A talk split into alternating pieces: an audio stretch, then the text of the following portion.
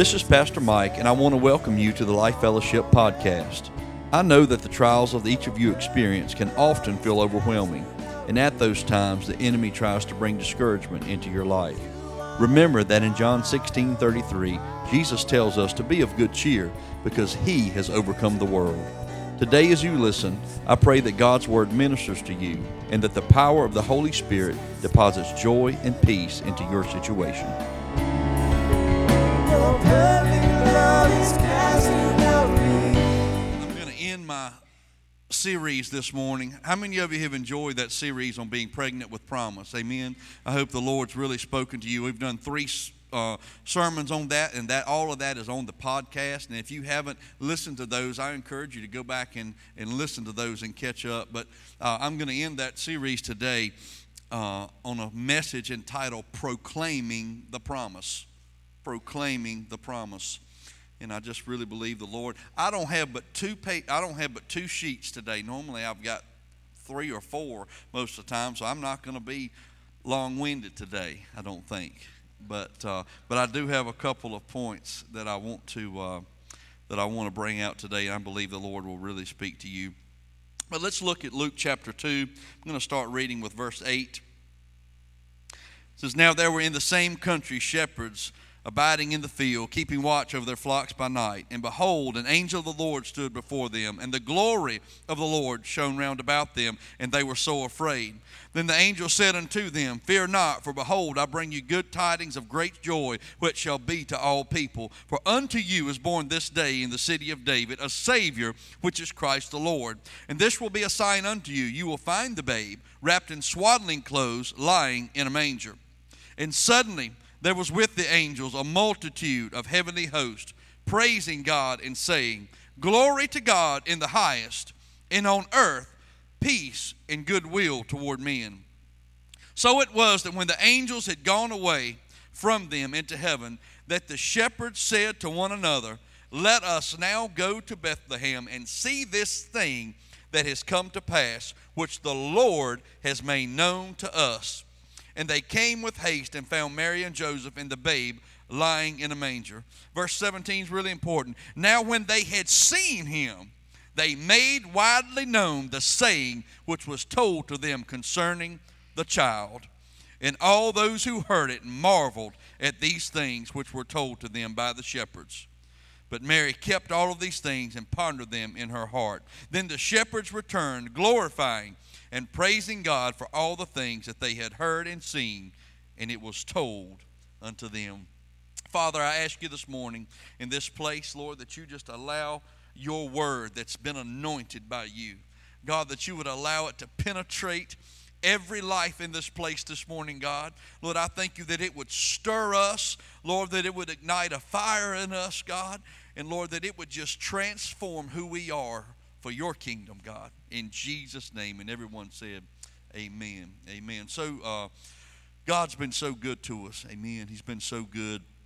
And I want to share just a couple of thoughts uh, about the shepherds today as I close out this series. And uh, just a couple of, of interesting things I think as I look through this throughout the last couple of weeks that I want you to see. And uh, the first thing I want you to see and understand about the shepherds is they were very undervalued and rough around the edges. That's the type folks they were. Uh, shepherds were, you know, we, we come from uh, we come from South Louisiana before we came here. We were there five years, and and uh, I knew a lot of guys that worked in the oil field out in the uh, out in the Gulf. And I mean, some of those customers are pretty rough around the edges. I just want to tell you, those those roughnecks, they're kind of rough around the edges, and that's how you can picture these shepherds. These shepherds were rough around the edges, and they were they were often forgotten about. They were just off in the field somewhere tending sheep. Not a very important job, maybe by society's standards. But I want you to know that they were diligent at what they were doing. The Bible says, "Now in the same country there were shepherds abiding in the field." Keeping watch over their flock by night. And I, I've never really paid attention to that until this week when I read that verse several times. And even though they were undervalued, even though they were rough around the edges, they were diligent at what God had given them to do for that period of time. And I want to tell you something this morning that it's uh, God is able to move in your life and do extra things in your life when you're diligent just at what He's already giving you to do. Have you ever known somebody that nothing's ever quite good enough and nothing's ever far enough? They, they can't be diligent at one thing very long. They're always got to be looking at something else. But I want to tell you this morning, even though what you may what you're doing, you may feel undervalued, you may feel like it's in, uh, not important, and you may be a little rough around the edges. But if you will just be diligent at what God has given you to do, I want to tell you that that begins begins to open up access to the kingdom of heaven in your life. Amen. God can do something with diligent people. Talent is not worth anything if you're not diligent. Let me say that again. Talent is worth nothing if you're not diligent. Education is worth nothing if you're not diligent. The shepherds were diligent. They were keeping watch. They were, with what they had been entrusted to, they were watching over it. And I want to ask you this morning what has God entrusted to you? In your life, what has God entrusted to you? In your family, in your church, at your job, even, what has God entrusted to you. Don't always be looking off somewhere else for the next best thing. If you could just focus in and say, God, I recognize that you have entrusted me with this task and be diligent at it, and God will begin to open up the heavens to you in your life. Don't focus on what everybody else is doing. It doesn't matter who else got a raise and you didn't. The main thing, listen, we, we, we are of the kingdom of heaven. Uh, your boss can't give you the kind of raise that the, that the king of all kings can give you. Amen. The richest, all the silver, and all the gold, the scripture says, are his. Be diligent at what God has given you to do. Don't always focus on everybody else. Being faithful in little sets you up for a divine encounter. I want you to get this. As I begin to just think back throughout Scripture, of all the men and women that had divine encounters with the Lord. They weren't people that were very notable, they were just people that were diligent. They were people that stayed the course, even if the task ahead of them wasn't something extraordinary. I think about Moses. Moses was called to be a prince. But yet he found himself living on the backside of the desert, tending sheep. That's all he was doing was tending sheep. That day after day, night after night, year after year, he just became faithful at where God had him at. And I want to tell you something God had Moses in the desert tending those sheep because God had great destiny inside of Moses, but God had some things to work out in his life because he wasn't quite mature enough to step in to the greater things that God had, and the same can be true in our life. Sometimes we haven't matured to the place that we can totally care for the best that God has for us. But in this text, we see in, in this story of Moses, God kept Moses in that desert tending those sheep for 40 years. But if you read uh, the, in Exodus, all of a sudden one day, Moses had a divine encounter. Moses had the encounter with God at the burning bush bush. He had an encounter with God. Being diligent sets you up for a divine encounter. I think about David. He was another shepherd. He was the youngest out of Jesse's boys, the one that wasn't even invited to the house when the prophet was looking for a king. They said, Well, surely we don't need to invite David because he's the youngest and he's just a shepherd. We'll bring all the notable candidates in. And oh, when the notable candidates came in, there was something just stirring inside of Samuel that says, I know all of these look good. I know all of these may be just right according to man, but in my spirit, I think there's somebody else. And Jesse says, Well, we do have one more. Uh, he but he's just a little shepherd boy. Samuel said, I tell you, you go get him, bring him in to the house. In the minute he stepped through the door, the anointing was placed upon David's life. And I want to tell you, you may have been living out somewhere where everybody else has forgotten about you, but you have never escaped the eye of the Lord when you just become diligent in what God has called you to do. I think about Peter. Peter was a fisherman that cussed too much. And if the cussing wasn't bad enough, he didn't mind cutting your ear off either. He was a rough customer. But yet one day Jesus is walking and he, listen, the Lord was so close to places where men were training to be priests. They were reading the scriptures in the Old Testament text and they understood. They were educated. They had the knowledge. But all of a sudden, the Lord's just walking one day and He says, You know what? I think that guy right over there, those two, those three, those 12, these are the ones that I need. And, and I, I can only imagine what people would have thought that, why would you want them? You don't know about them. You don't know how they are. And I want to tell you this morning that God will pick you when you become diligent and what he's called you to. Yeah, but Pastor, you don't understand it. How many rough edges I need knocked off of me. I want to tell you, don't worry about knocking those off. God's got a way of sanding off those rough edges as time goes along. As you begin to walk further and further into the things of the Lord, he'll begin to work on you and prepare you for what he's got in store. 1 Corinthians 1.27 says that God has called the foolish, or I'll say the lowly things, to confound the wise. Even though society can't understand it, I want to tell you this morning that God will use you when you're diligent. Be diligent in the things of the Lord. The shepherds were diligent. The next thing I want you to see about the shepherds is they weren't controlled by fear. The Bible says and behold, the angel of the Lord, Gabriel, stood before them, and the glory of the Lord shone round about them, and they were so afraid. I want to tell you, when you have an encounter with God like Mary had, or like the shepherd's hair, I find it interesting. It's life changing because the first thing out of an angel's mouth every time, do not fear.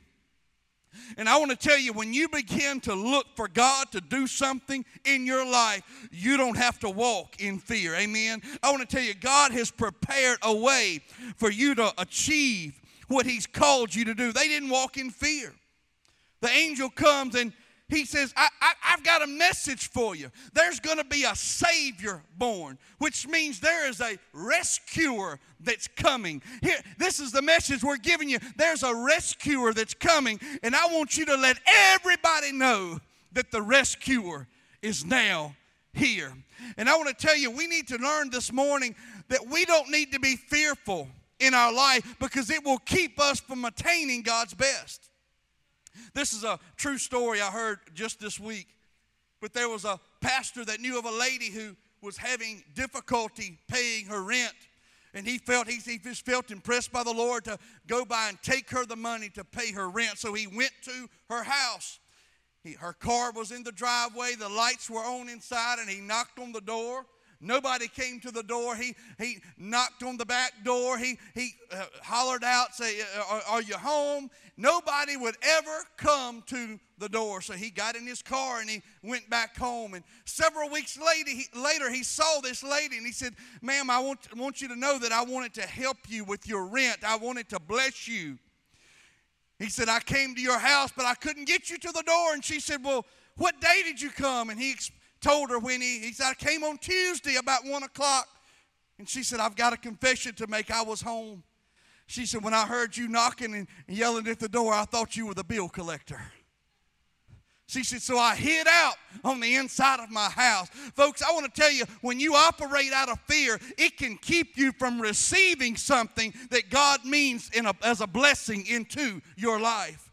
God wants to bless you. God wants you to recognize that the rescuer has arrived and He wants you to share that story with somebody else. There's so many today that need to hear the story that the rescuer is here. How many of you have somebody in your family this morning that need to be rescued? Maybe the clutches of sin have grasped them. Maybe the clutches of addiction eh, are, is wrapped around them. But I want to tell you today, there is a rescuer that's in the house. Amen. He was born on Christmas Day and he's never changed.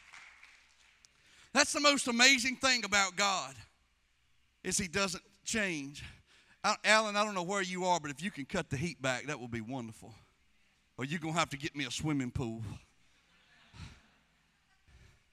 Hallelujah. That's not in my notes. That was just, that was free.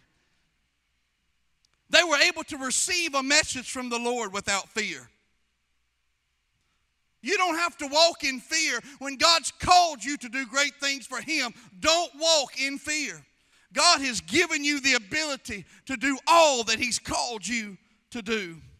Some people live a lifetime controlled by fear. And I want to tell you, just as the angel spoke to the shepherds, God is speaking to you today, and He says, Listen, don't fear. Don't fear because God has made a way where there seems to be no way. Listen, when God's called you for something, He's going to prepare the way. You don't have to walk in fear.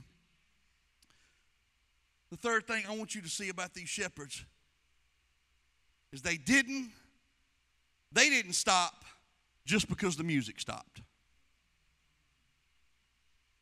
Listen, it and suddenly there was with the angels a multitude of heavenly hosts praising God and saying, Glory to God in the highest, and on earth peace, goodwill toward men. Verse 15, and so it was that when the angels had gone away from them into heaven, let me, let me, just so you understand what's going on, the keyboard he quit playing. Nobody else was left in the room. There wasn't any singing left. The right note wasn't being sung. And it says that the shepherds said to one another, Let us now go to Bethlehem and see this thing that has been told to us. They didn't stop just because the music stopped. It's time for the church to quit stopping when we leave the door and get in our car. It's time for the church to exit this building and get out into the highways and the byways of this area and begin proclaiming the good news of the gospel and letting somebody know there is a rescuer that has come. I want to tell you this morning there are people on your job, there are people in your family, they don't really realize that there's a rescuer that's come on their behalf and they need somebody to shout it out from the rooftop, from the mountaintop. I love that song, Go Tell It on the Mountain. Amen. Somebody needs to stand up and tell it that the rescuer, Jesus Christ, has come. Not only has he come, but he died an obedient death unto the cross and he shed his blood and brought victory for all mankind. I want to tell you the rescuer is in the house. We've had too many close encounters that haven't been proclaimed. How, much, how often do we really proclaim what God is doing in our life? These shepherds, they, they caught just a glimpse of God's glory. I mean, I think this is a pretty remarkable scene. I mean, I, have spent a lot of time out in the field. And I'm just going to tell y'all, I ain't never seen the band of angels singing glory to God in the highest. I mean, I, I, spent a lot of time praying out in the field, and I've never seen a scene like this. They had a divine encounter with the Lord. They had an divine encounter with God's glory, with His presence. They couldn't go back to business as usual. Notice they said, well, we better get on back to the we better get on back to the, to the, to the, to the field, to the sheep. This has been real nice. Doesn't that sound just like some church folks today? Oh, come on, y'all, y'all stay with me this morning. We have a we have a, a great service. God really ministered to you. It's been so good. It's been real nice. You know, hallelujah. You got saved today. It's so good. We're so glad. Just picking. And then we go back to business as usual. We've had too many encounters with God and we go back to business as usual. But the Bible says that the shepherd said, Wait a minute, let us now, let us go and see this thing. The Bible says, Oh, taste and see that the Lord he is good. And I want to tell you, church, we've got to get to the place in our life that when God does something in a Sunday morning service or a Wednesday night service, that we don't just leave thing, man, what a great time it was, but we begin to dig in our heels and we look for more of God that we can sink our teeth into, something that we can hold on to. That we don't go back to business as usual. What happened really to these shepherds? I, I wrote this down. They became contagious Christians. They became contagious. What does contagious means that you they were catchy. They were, in other words, you could brush up against them and it would get on you because when you're contagious, it means you can somebody else can catch something from you. If you look up contagious in the Latin, it actually means to touch or to, to make contact with, to spread by touching. Verse 17 says this Now, when they had seen him, when they had seen God, they made it widely known the saying which was told to them concerning the child. And all of those who heard it marveled. If you look up that word marveled, it means they stood in wonder and were astonished. And my question to Life Fellowship today is this Do, do people stand in wonder and astonishment at what you're proclaiming about God? When you get into your workplace, do you go in with a grumbly attitude, complaining about this and that and everything else? Or do you go in proclaiming the goodness of God. Well, Pastor, you don't know what all's happened in my life. I want to. I've got news for you. You don't know what all's happened in my life. I've got a reason I can complain every single day I get up out of the bed, but I've got more of a reason to proclaim God's goodness in my life. And I choose to proclaim the goodness of the Lord. What are people seeing in you? These people that the shepherds ministered to, they were starstruck. They were just astonished. They were astonished at what the shepherds were sharing. And I want to tell you what we need today we need some contagious Christians. See, we've had a we've had a brush with the Lord in church. We've had we've we, we've had a brushed encounter with God. It, it gets on us but not in us. See, when something gets on you, I can wipe it off. I can, I, I can. Alan and I were changing some lights this week at the church. We did it all by OSHA standards, I can assure you. I hope nobody got video. But going up these light poles in the parking lot, there was a, the poles are rusty Matter of fact, Alan, we need to look into painting those things, but they were rusty. And as I went up that pole, when I got back down, my hand was just a solid, rusty color.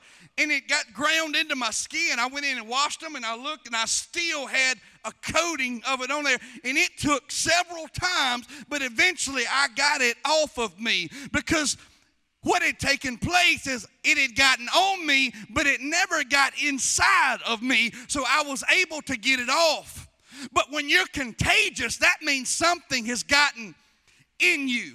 It's it's in your system. In other words, somebody just can't come along and give you a tissue and an aspirin and fix your problem. And I want to tell you what we need today. We need some contagious Christians that are sick and tired of having a brush up encounter with God, but they desire the fire of the Holy Spirit to be churned again inside of us, and it gets in us where nothing will get it off. You see, we get that life as life goes on. I, I want to tell you something about the shepherds. at some point they had to return to the field with the stinking sheep. What they had to do, they had to go back to their everyday routine. But I believe that they had gotten enough fire of the Lord in them that they didn't go back to business as usual. And it would be nice if we could just all come in here and God move. And I mean, we just got supernaturally fed by the manna of heaven, and nobody had to go home. But then all of you would lose your house, you would lose your job. We don't live in a supernatural world. Real life still takes place. And if the fire of God doesn't get in you, what happens is that your little brushed encounters with the Lord, everyday life begins to rub it away and rub it off and rub it off. And before you know it, nobody can tell any longer that you've been in contact with the Lord.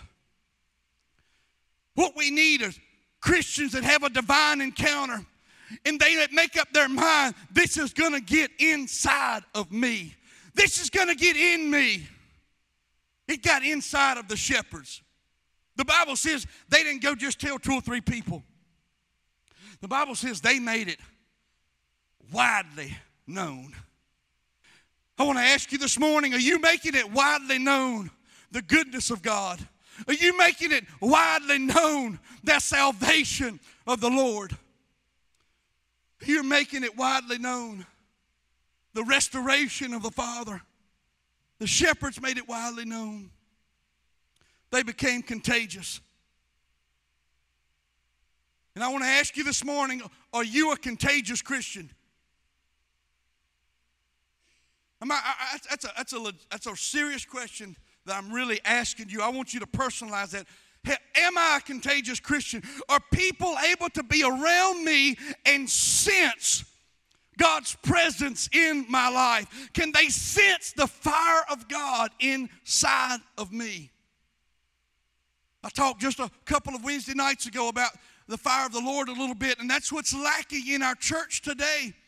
We don't have enough Christians that are full of God's fire. We have Christians that say they are full of the Holy Ghost, but we don't see any evidence of fire.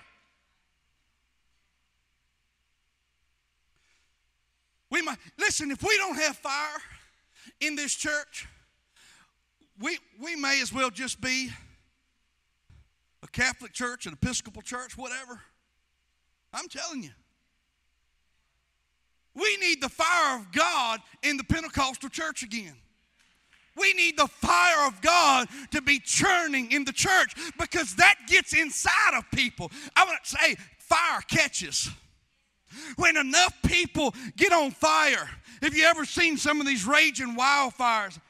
I, I, I was trying to figure out one time. I get, I was a kid. It was the first time I ever saw these California wildfires, and I was trying to figure out well how how does that fire cross a paved road? and catch everything on fire on the i mean it looks like that would stop it and, and, about that time the news reporter was talking. I can still remember it. He said the heat is so intense that the fire will just jump. And as soon as it gets close it just jumps across and it ignites the next thing. In church i want to tell you it's it's possible. It's possible that the church in America decide that we're going to be so on fire for God again that we get contagious, that we get catchy, that nobody can get around us without them experiencing the fire of God in their life. God wants the fire of God to burn. If you're a contagious Christian, you must have symptoms. Listen, when you go to the doctor and you get diagnosed, it's because, how does a doctor diagnose you? It's because you have certain symptoms. I've got just a couple symptoms that you can evaluate how much fire you have and how contagious you are. How you, your praise and worship is a symptom of how on fire for God you are. Oh, I, I've seen, I have seen some of you how excited you get when the Redskins are playing. I mean the Cowboys. Sorry about that. I mean the Cowboys. Redskins are worse than the Cowboys.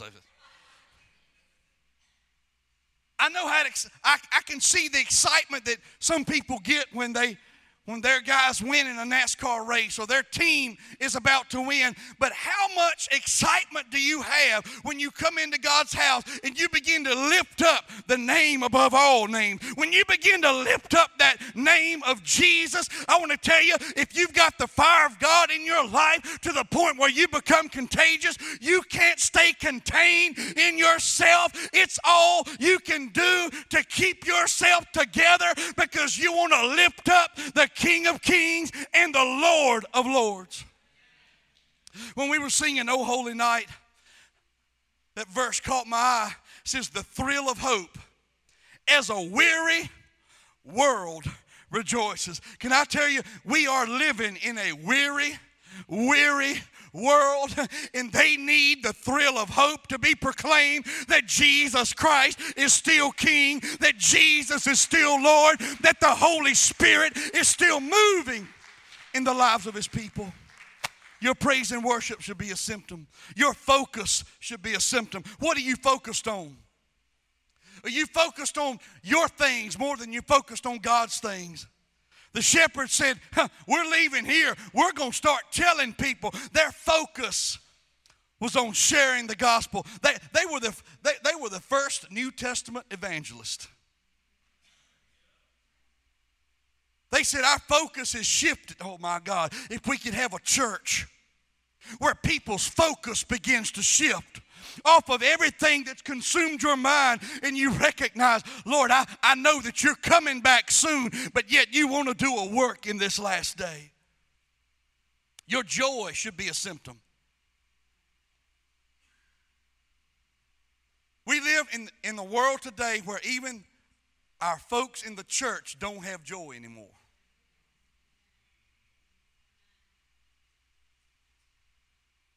And I want to tell you, your joy is a symptom of how contagious you can be for God. Well, Pastor, you just don't understand what all I'm dealing with. That's why, listen, your joy can't be in your circumstance. Your, your joy can't be even in yourself. My joy is in the Lord. The Bible says that the joy of the Lord is my strength. Doesn't say that the joy over my circumstance, but the joy of the Lord is my strength. The joy of the Lord. Eric, if you'd come.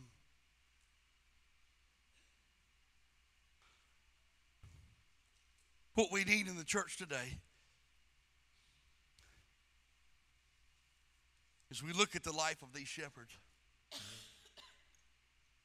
We need to develop the attitude of Jeremiah. Jeremiah had gotten fed up with life. He said, I'm, I'm tired of even telling these people about the Lord. He said, I'm, I'm done. But he, he said, but I couldn't hold back. Because the fire of God was inside of me. He said it was actually like fire shut up in my bones.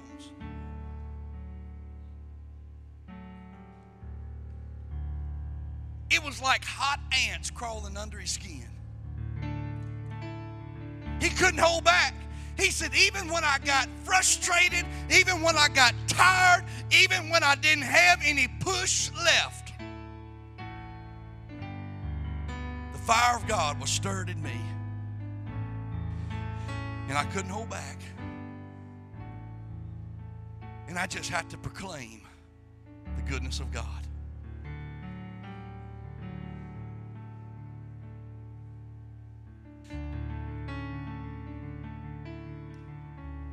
Any preacher in their right mind wants a church to grow. And I since I've been here, I, have had people tell me, well, Pastor, I so and so used to come here. I've invited them back, and I hope they'll come. And look, I do too. I, listen, I want everybody to be here that's supposed to be here. But can I tell you what God's will is for this church? We probably got a couple hundred people here today. That means we got 200 shepherds. That if not before today, if just today only, you've experienced the presence of God. And for you to begin to go out and proclaim it and make it widely known to people that know nothing about who God is, but you begin to proclaim the goodness of God. I want to see this church fill up. We're gonna, I'm gonna start a new convert new members class in February. You know what we need for that? We need some sinners that have been recently saved.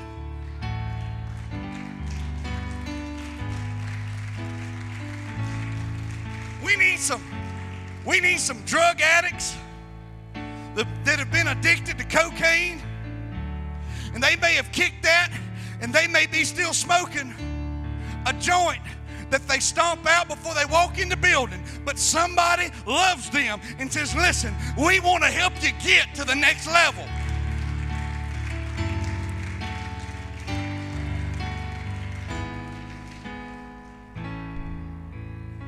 Well, Pastor, what are we going to do if people come in and they and they're high? We're going we to love high people.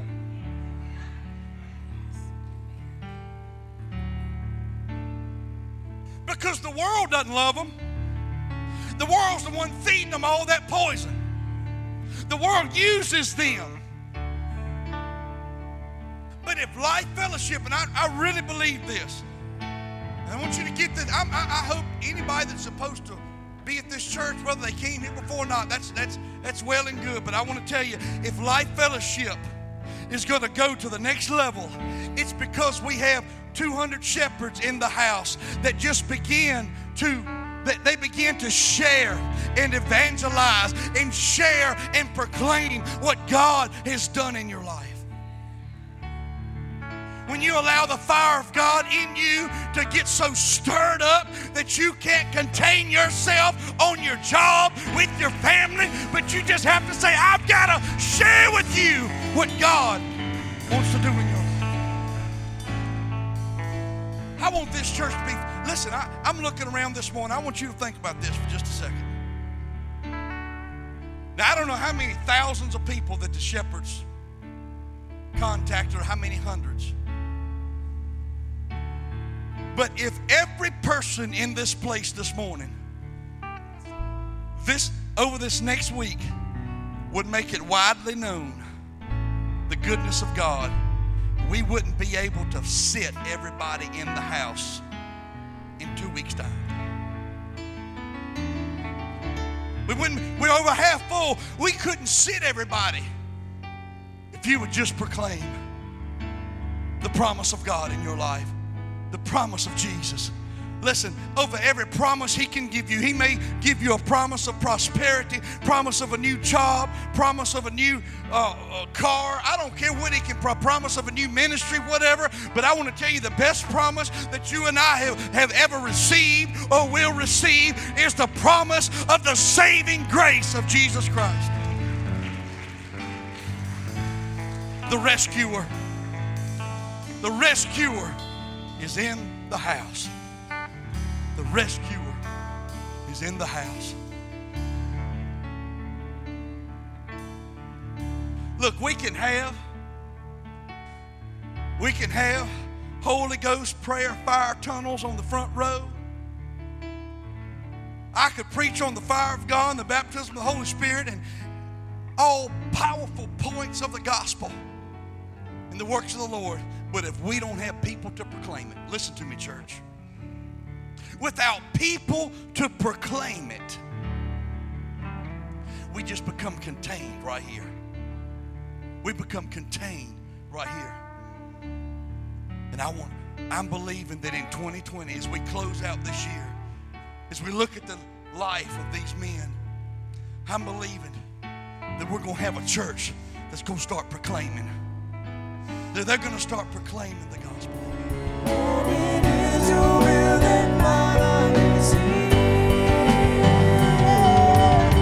Thank you for listening to our podcast here at Life Fellowship Church in Hurst, Texas. God is doing great things at our church, and we would like for you to be a part. Join us on Sundays at 10:30 a.m. and Wednesdays at 6:45 p.m. Get connected with us through Facebook or our website at www.lifefellowshiphurst.org. Thank you, and God bless. Yes.